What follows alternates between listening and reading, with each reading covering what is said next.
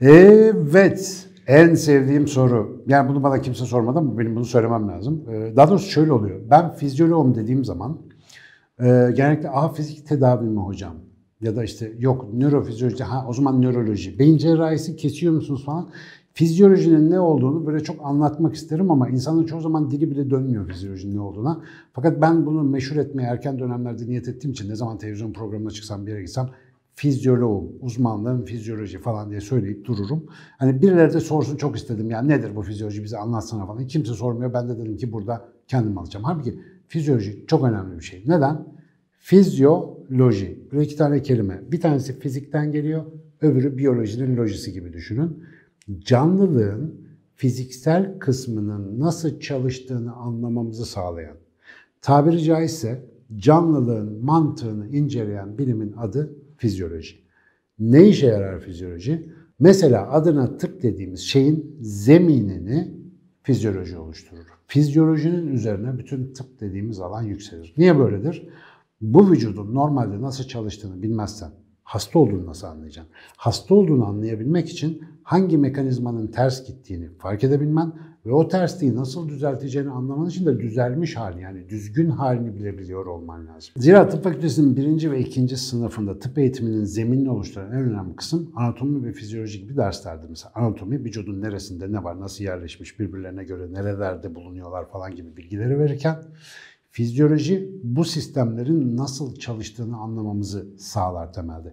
Bir kere daha önce can nedir, canlılık nedir videosunu anlattığım gibi fizyolojinin çok zor bir işi var. Canlılığın ne olduğunu anlamaya çalışıyor, mantığını anlamaya çalışıyor ama biz henüz canlının ne olduğunu bilmiyoruz. Mesela ben bir fizyoloji uzmanı olarak hala bu konuda topu taça atmayı tercih ediyorum. Zira canlılık henüz çözemediğimiz büyük bir muamma. E peki yani canlının ne olduğunu bilmiyorum o zaman dükkanı kapatıp işte Mersin'de kokoreççi mi açalım falan? Hayır durum öyle değil canlılığın ne olduğunu tarif edemesek de canlılığın nasıl işlediğini anlamaya gayret etmek zorundayız. Onunla ilgili yaptığımız her bir çalışma bize öğrettiği bilgi parçalarıyla gerçekten hem kendimizi hem hayata bakışımızı çok fazla değiştiriyor. Tıp alanındaki en büyük ilerlemeler her zaman fizyoloji alanındaki çalışmalardan geliyor. Mesela tıbbın çok önemli bir kısmı, bütün hekimler bunu derslerindeki işte önemiyle çok iyi hatırlayacaklardır, hekim ve hekim adayları.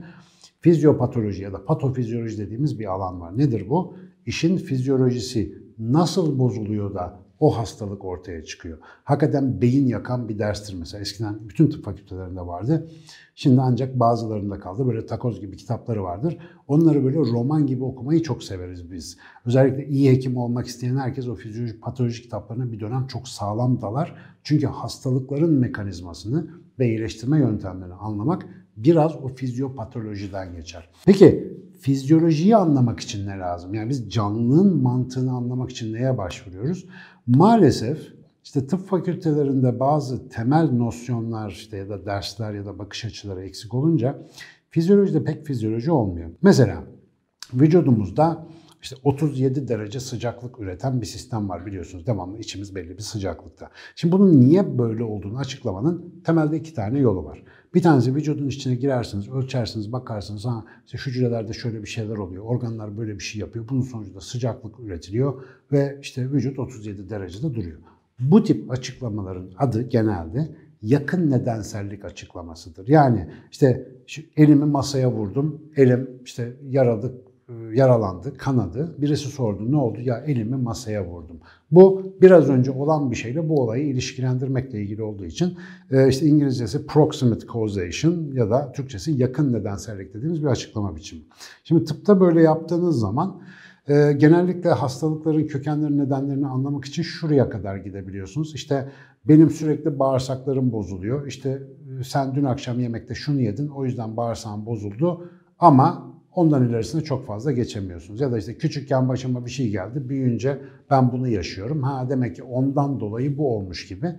Aynı yaşam süresinin içerisinde birebir bağlantı kurabildiğimiz yakın nedenlerle bir şeyler açıklamaya çalışmak. Acil durumlarda çok işimize yarıyor.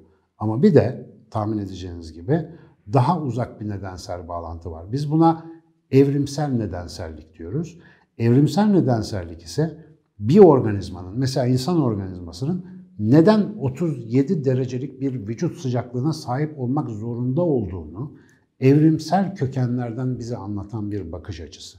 Ve bu zorunluluğun kökenlerini anladığımız zaman vücut sıcaklığımızı bozan ya da değiştiren unsurların bize ne yaptığını daha farklı bir şekilde, daha başka düzeylerde anlamaya başlıyoruz.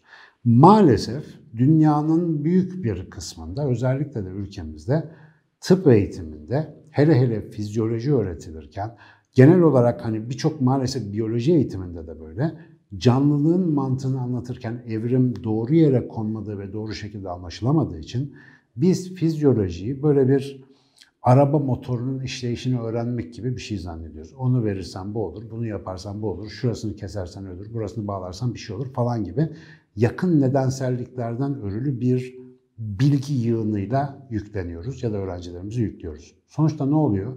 Uzak hikayeden tamamen kopuk, birbirinden bağımsız ve uçuk hikayelerden oluşan bir malumat küfesini sırtlıyoruz ve algoritmalar dışında düşünemez hale geliyoruz. Halbuki gerçek fizyoloji yaşamın müziğini duyabilmekle ilgili bir meseledir. Fizyoloji benim hayatımda karşılaştığım en şiirsel bilim alanıdır. Çünkü hani fizik, kimya onlar da güzel eyvallah bir lafım yok. Ya sosyal bilimler harika, nefis ama biyoloji bu dünyadaki en karmaşık muammanın içine girip size onu inceleme izni ver, vermesini sağlayan araçlar kullanan bir bilim alanı olduğu için ve incelediğiniz her düzeyde isterseniz organlar düzeyinde, isterseniz hücreler düzeyinde, isterseniz moleküller düzeyinde çalışın. Size muhteşem ve yeni bilgileri devamlı sağlamakta hiç cimrilik göstermediği için benim hayatımdaki en zevkli uğraş alanlarından bir tanesi. Üniversitede Hacettepe Biyoloji'de okurken ilk kez fizyoloji dersi aldığımda o ders, ilk dersi hiç unutmam. Ee, nadiren derslerde not tutardım. O dönem fizyoloji derslerinin tamamı kitaptan daha düzenli notları olan bir öğrenciye dönüştüm ben. Ve ilk dersten sonra dedim ki bu adamın ne anlattığını tam anlamadım ama bunun yaptığı şeyden ben de olacağım diye kafama bir e, karar çakılmıştı o gün. Sevgili Aşkın Tümer hocamız e, öyle bir fizyoloji anlattı ki benim aklımı aldı. Ve Akademik yolda ilk başta beceremedim fizyolog olmayı ama sonuçta bir şekilde yeterince istemiş olmalıyım ki sistem izin verdi ve fizyolog olma ünvanına bir şekilde hak kazandık. Ama emin olun birisi size fizyolog ünvanı verdiği zaman fizyolog olmuyorsunuz. Fizyolojiyi anlamış olmuyorsunuz. Canlılığı anlamak tamamen büyük hikayeden haberdar olmak ya da büyük hikayeyi merak etmekle ilgili bir şey. Fizyoloji o yüzden hepimizin öğrenmesi gereken de bir tarafı olduğuna inanıyorum fizyolojinin. Ve inşallah e, açık beyinde bununla ilgili çalışmalarımız devam edecek. Yani demeyin ki böbreğin çalışma sistemini bilmek abi fani dünyada benim ne işime yarayacak. Yemin ediyorum böbreği temel düzeyde anladıktan sonra araba kullanmanız bile değişecek. Yakında bu konuyla ilgili, nasıl verdim spoiler'ı, yakında bu konuyla ilgili yeni cici çalışmalarımızda da açık beyinle sizle birlikte olacağız. Fizyoloji herkes içindir. Yeter ki herkes için tercüme edilebilsin ve güzel anlatılabilsin. Biz de bu konuda çalışmaya devam ediyoruz.